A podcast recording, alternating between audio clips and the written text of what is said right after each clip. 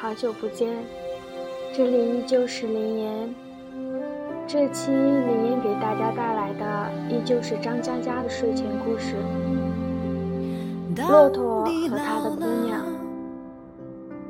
做菜跟写字一样，写字讲究语感，做菜讲究手感。手一抖，整坨盐掉到锅里。结果狗都咽不下去。有人用闹钟也掌握不够火候，而有人单凭感觉就能刚刚好。一切技能最后都靠天赋，勤学苦练也只能变成机器人，跟麦当劳的流水线差不多。有个姑娘是黑暗料理界的霸主，她煮的菜。千篇一律都是焦黑焦黑的，不可思议的是，里面依旧是生的，有时候还带着冰渣。我家小狗吃它这个排骨，兴高采烈摇着尾巴，狗脸一变，好端端一条金毛当场绿了。它小心翼翼吐出来，嗷嗷嗷叫着，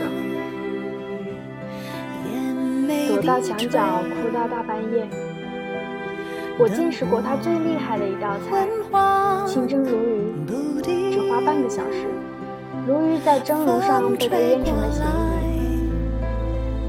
鱼。姑娘工作忙碌，在一家外企，尽管如此，每个月总找机会大宴宾客。百席当天，他在厨房就是一个爆炸现场，我们都喊他居里夫人。他无所谓，眼巴巴望着你。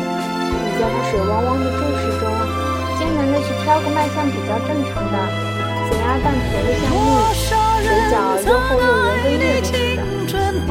好不容易决定向他炒木耳，结果是把烧活的鱼香肉丝。我的一个朋友骆驼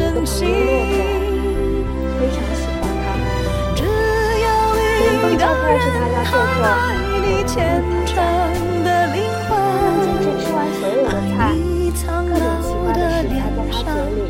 一会儿嘎嘣嘎嘣，一会儿噗噗冒泡。因为烧得太模糊，经常肉跟骨头分不清，他就一律用力嚼嚼嚼，咕咚咽下去。后来两个人结婚了，我问骆驼：“你怎么吃？不怕出人命？”骆驼说：“他就一个月才做一次。”我就当自己痛经了。去年姑娘查出来肝癌晚期，春节后去世。城市不时传来鞭炮声，连夜晚都是欢天喜地。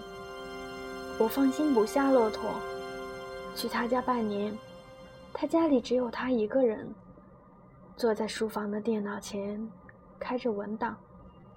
我凑前看。是份菜谱。我说：“你要出本菜谱。”骆驼让我坐会儿，他去蛋炒饭。我喜欢站在旁边，有一句没一句的跟他聊天。他将米饭倒进油锅，然后撒了半袋盐，炒了会儿，自己吃了一勺。他咂巴咂巴嘴说。真够咸的，但还是缺点苦味。我突然沉默了，突然知道他为什么在写菜谱。他想将姑娘留下来，但是没有留住，至少能留住那味道。骆驼又吃了一口，用手背擦擦眼睛，他哭了。手背擦来擦去，眼睛还会挂在嘴角。他说：“我挺幸运，找了个做菜独一无二的太太。他离开我后，能留给我复习的味道真多。”他说：“还缺点苦味。你说那个苦味是炒焦炒出来的，还是索性有什么奇怪的佐料？”他说：“你看电视吧。”我继续切菜。我说：“要不我们去喝杯茶？”他说：“不了。”我怕时间一久，我会将他的做法忘记，我得赶紧写。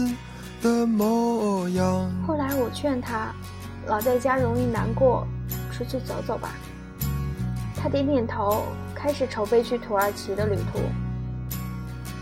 然而一去许久，是不是给你的我曾经想打电话给他，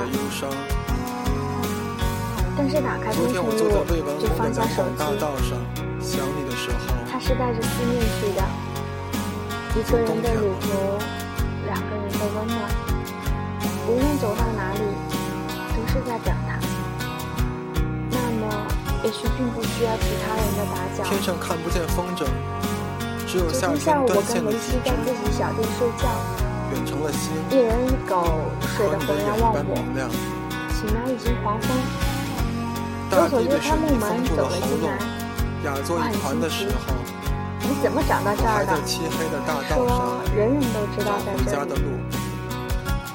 我磨了杯咖啡给他，得意地说：“我不会拉花，所以我的招牌咖啡叫做无花。”骆驼喝了两杯，我说再喝睡不着了，他说睡不着就明天再睡。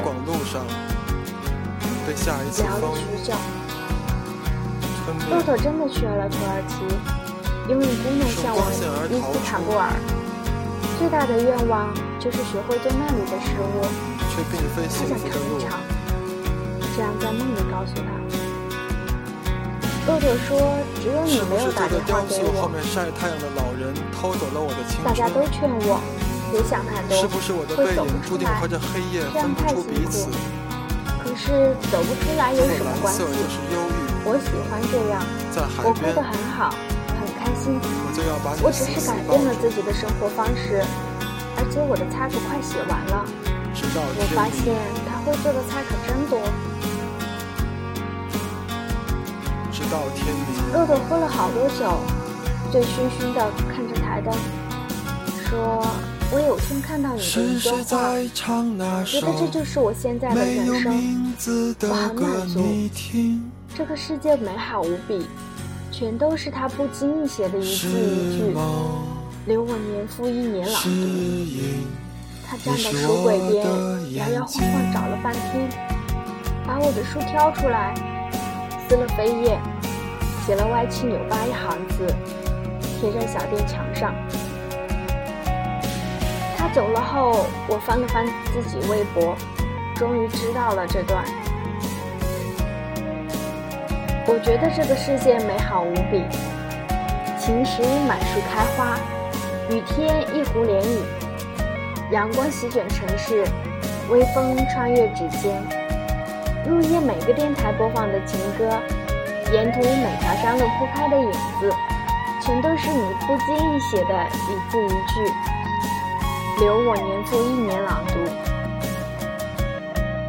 这世界是你的遗嘱，而我是你唯一的义务。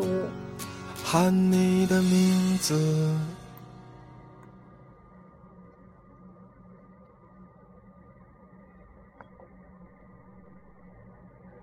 那本期的节目就到这里了，我们下次再见。